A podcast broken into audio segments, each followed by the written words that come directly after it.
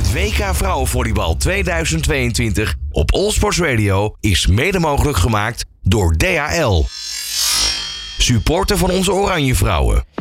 Ja, het is weer tijd om het eh, over onze oranje volleybaldames te hebben. Want eh, vanavond is het zover. Dan is alweer de vierde poolwedstrijd van onze dames tegen eh, België. En dat wordt natuurlijk een behoorlijke kraker van je welste. De derby der lage landen.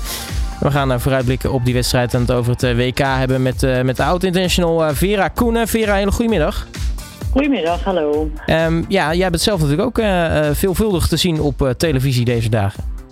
Ja, zeker. Ik doe de analyse bij wedstrijden die uh, live worden uitgezonden. Dus helaas vanavond niet, maar zondag weer wel.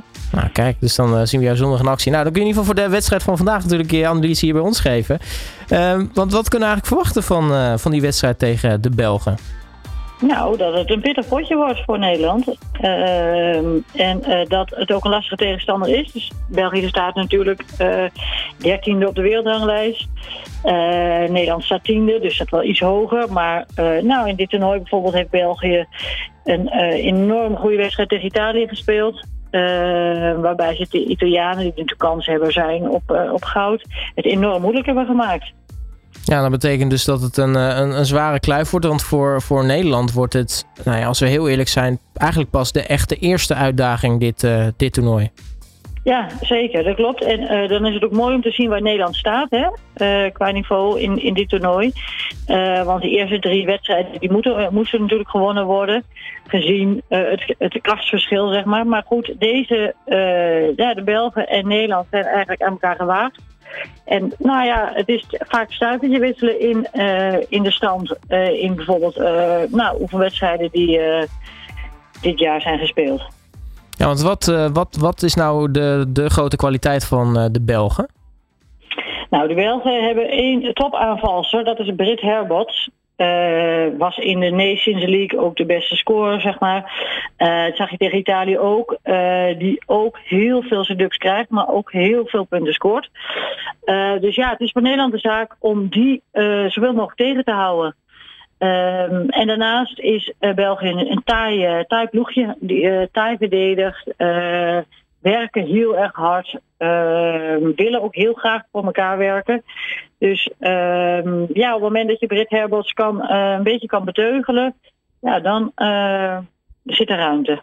Ja, want hoe, hoe kan Nederland nou zo'n Brit Herbots nou het beste uit dan de wedstrijd halen, om het maar zo te zeggen? Nou, het begint natuurlijk met je surf. Dus op het moment dat jij een uh, risicovolle surf kan neerleggen, waarbij zij moeite hebben in de passing, betekent dat die spelverdeelster veel alleen maar in oplossituaties komt. Dus ruime ballen, hoge ballen. Dus dat betekent dat Nederland dan tijd heeft om te blokkeren. Op midden Hè, die kan goed aan, uh, aansluiten aan de buitenkant. Die kan een rustig T-blok zetten. En dat helpt. En vervolgens hebben zij Brit Herbots natuurlijk al vandaag sowieso enorm geanalyseerd. Dus ze weten welke richting ze opslaan. Dus daar pas je eigenlijk een beetje je verdedigingsopstelling uh, op aan. Ja, want uh, als we dan de wedstrijd tegen Puerto Rico nog voorbij pakken, wat, wat me daarin opviel was dat de verdediging van Nederland heel erg goed stond. Uh, dat niveau heb je dus eigenlijk wel weer gewoon nodig, ook tegen de Belgen. Ja, zeker. De verdediging stond goed. En je ziet, uh, ze hebben 20 punten geblokkeerd in één wedstrijd. En dat is echt heel hoog. Uh, dus dat betekent dat je dat zeker nodig hebt tegen de Belgen. Uh, en, uh, maar dat betekent ook dat je, kijk, deze spelverdeelster van België is weer wat beter dan die van Puerto Rico.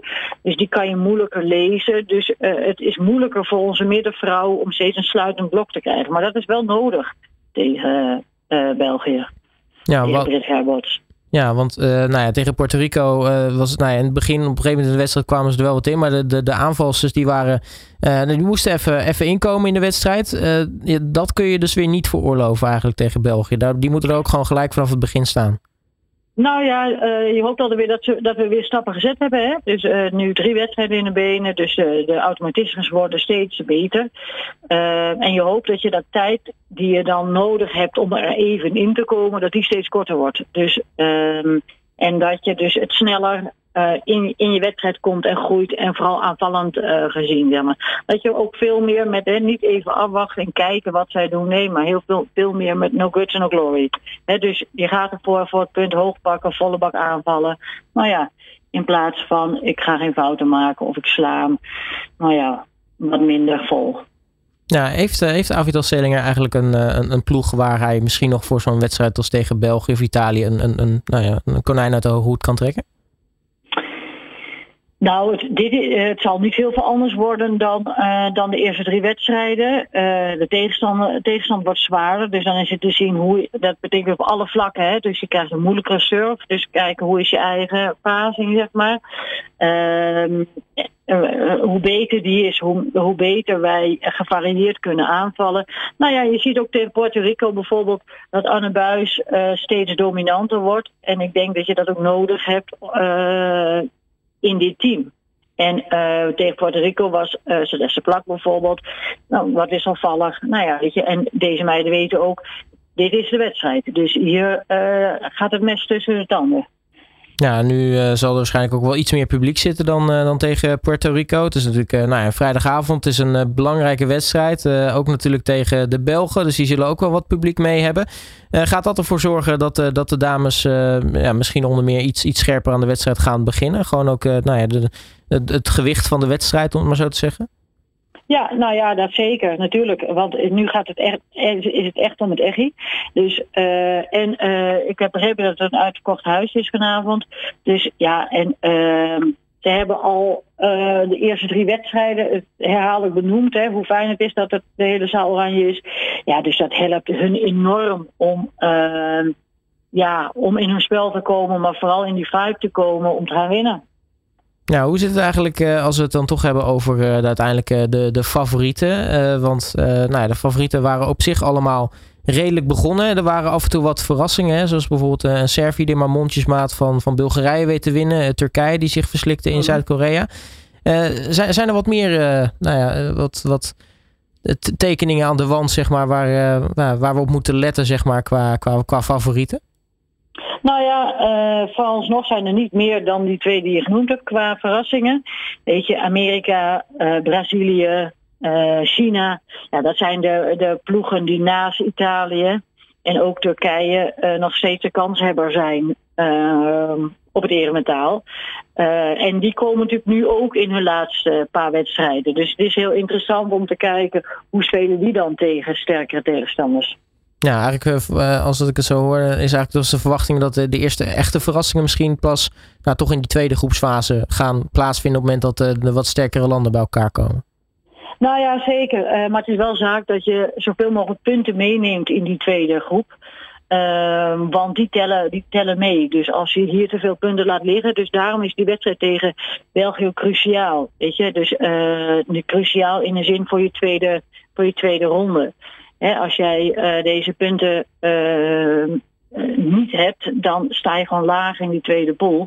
En dan is de vraag of je dan weer door kan. Zeg maar. Dus uh, het is zeker belangrijk om ehm, dit potje vanavond te winnen. Ja, dan rest ons natuurlijk nog, nog één vraag, Vera. Wat, wat verwacht jij dat het vanavond gaat worden? Ja, dat is een mooie vraag. Ik hou het op 3-2 voor Nederland. 3-2 voor Nederland. Nou, die gaan we dan uh, lichtjes met, uh, met potlood uh, noteren. Ja. Um, Vera, um, jij gaat waar, waar, de wedstrijd vanavond kijken? Gewoon in het stadion? Of? Nee hoor, nee, nee, nee. Ik ben gewoon thuis voor de buis. Ja, maar. Dus ik zit wel klaar, natuurlijk. Nou, dan wens ik in ieder geval... Um, en zondag ben ik er weer. Ja, kijk. Nou, dan wens ik in ieder geval heel erg veel plezier thuis. En dan wellicht dat we elkaar zondag zien.